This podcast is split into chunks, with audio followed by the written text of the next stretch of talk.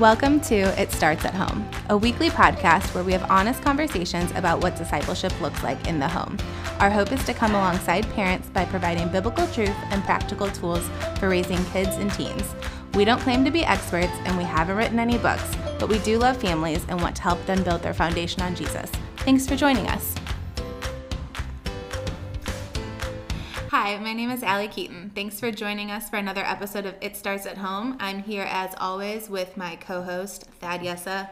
How's it going, Thad? I'm I'm doing really well. Uh, I took our advice last week and did some self care and went to Texas with my wife, which Ooh. was nice and warm and restful. It's not warm here now. no, it's it's cold. it's cold. It's the opposite of what Texas is. So, Allie, what are we talking about today? Well, it's cold, and so that must mean that Christmas is around the corner. So we think of Christmas, we of course, as good Christians, think of Jesus' birth, but I can't help but think of presents and spending and family time and all the things that come with Christmas. So let's talk about presents. Yeah, I think there's nothing wrong with presents, right? We need to start there. That there's nothing wrong with buying presents for your kids or for family or for friends. But more importantly, underneath that is we need to remember that as Christians, we are called to live a life of generosity. Mm. Uh, we think of uh, James 1:17 that says, "Every good and every perfect gift is from above, coming down from the Father of lights, with whom there is no variation or shadow due to change." And we remember that that God is generous. Right. Uh, when we think about God, we think that He could have given us a world to live in that was very boring, that was very gray, that was very dull, that didn't have bright colors, didn't have weather that's changing for us to enjoy, and it could have just been like gray food that we eat. Mm-hmm. But no, He gave us a beautiful world to live in, He gave us wonderful food to eat. And he did this because he is gracious and he is loving and he is generous. Mm. Uh, there's nothing that we did in order to earn any of this from God. But God also gives us everything that we have or that we don't have because God only gives good gifts and he only gives us the gifts that we need. Yeah, on another note with generosity, generosity models the gospel in a practical and tangible way, in a way that we can see and feel. Generosity is meant to be a hallmark of our Christian faith. The gospel in and of itself is the story of God's generosity. John 3:16. God gave to us his one and only son. That was a sacrificial type of giving. He gave his only son. We live in a world, as we are well aware around this season, we live in a world of consumerism and materialism and what do you want for Christmas? And let's go tell Santa. Uh, we live in a world of narcissism where we think about ourselves. Um, but when we're generous, we have an opportunity to demonstrate love and like an act of kindness that causes most people to stop and pause. Like, why would you do something that nice for me? Why would you give me something that nice? Through our generosity and our giving, we can actually prepare other people's hearts to receive the good news. And it's God's infinite grace that we remember in the gospel that fuels our generosity. It fuels the glorification of God and His gospel. So, generous giving, whatever that is, whether it's time, talents, or treasures, mm-hmm any type of that in the context is ultimately not about us or the needs we're meeting, but as Christians, it's about us giving honor to God and proclaiming His good news to other people. Mm. Something as small as giving a gift to someone who doesn't have any gifts, mm. that is less about us meeting a need and more about us showing the love of Jesus and giving God glory. Mm. And as we learn to give, we become more and more aware that God is our ultimate provider, who promises to supply all of our needs. Philippians 4:19.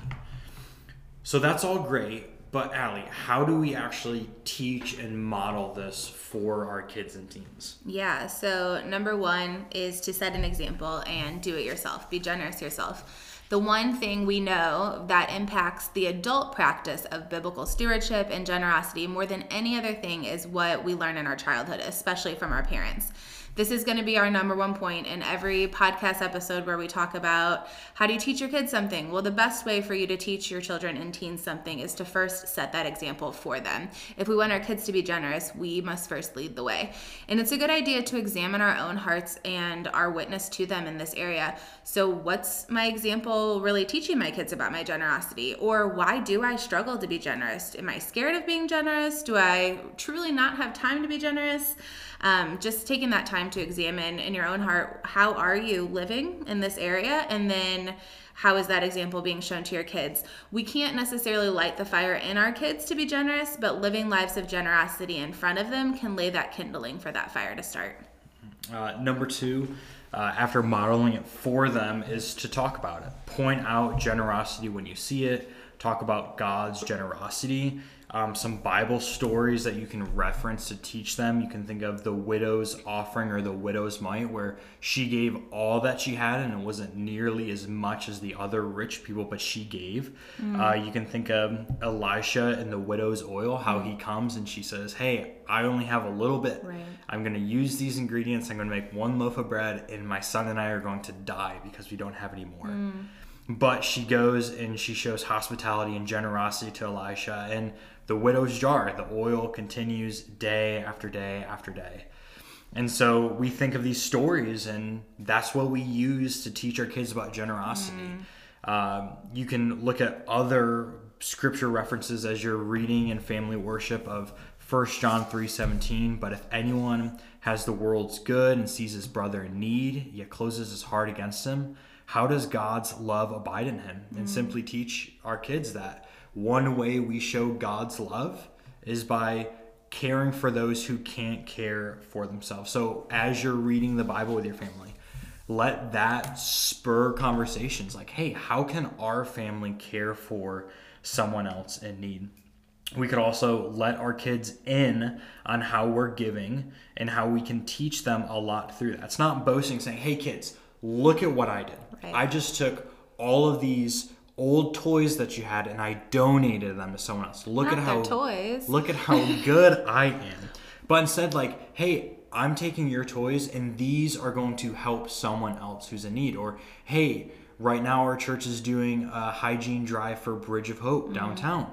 We're going to go, we're going to get these hygiene products and we're going to take them to church so they can help other people in need and maybe it's you let your kids come and donate the things physically or invite right. them in the car or take them along with you yeah. so they can experience your generosity and you can walk them through it with them yeah, a lot of times, parents, the ways that you're generous when you tithe to the church, or maybe you give to a local charity, maybe the end of the year you're doing some last minute giving. A lot of those things you're writing a check or you're donating online, and your kids might not actually see you doing that. So invite them in on the conversation. Say, hey, you know, every year we support this organization which does this, and show them that this is something that their parents do. You can also very, we're going to harp on this one a lot in these podcasts, but you preach the gospel to them. Yeah. You tell them about Jesus and about who God is and about how generous he was in sending Jesus to die, like Allie talked about earlier. And your children will not be transformed into gracious givers through deeds alone. Mm-hmm. Meaning, you're not even going to become a gracious giver just by doing acts. Mm-hmm. It comes from a changed heart. Yes, we can learn good habits, we can teach our kids good habits, and they can experience personal benefits from giving. They can feel good about right. themselves through giving. But simply giving will not transform their hearts. It's, it'll be continually sharing the gospel with your kids. Let them know that their acceptance by God is not based on what they do. They can't do anything to make God love them more but God's love is based on what Jesus has done for them. And let that spur their desire to be generous because they're like, wow, God loved me that much to send Jesus to die for me. And let that spur the generosity inside of them. Yeah, the question isn't really how do we pass generosity on to our kids? It's how do we pass the life giving gospel of Jesus to our kids? Because once they grasp the gospel, they can't help but become cheerful givers. So, number three, after we've set the example, after we've talked about it, would be to encourage it. Encourage opportunities, look for opportunities to help your kids practice generosity. So there could be some fun ways that you could do that this holiday season.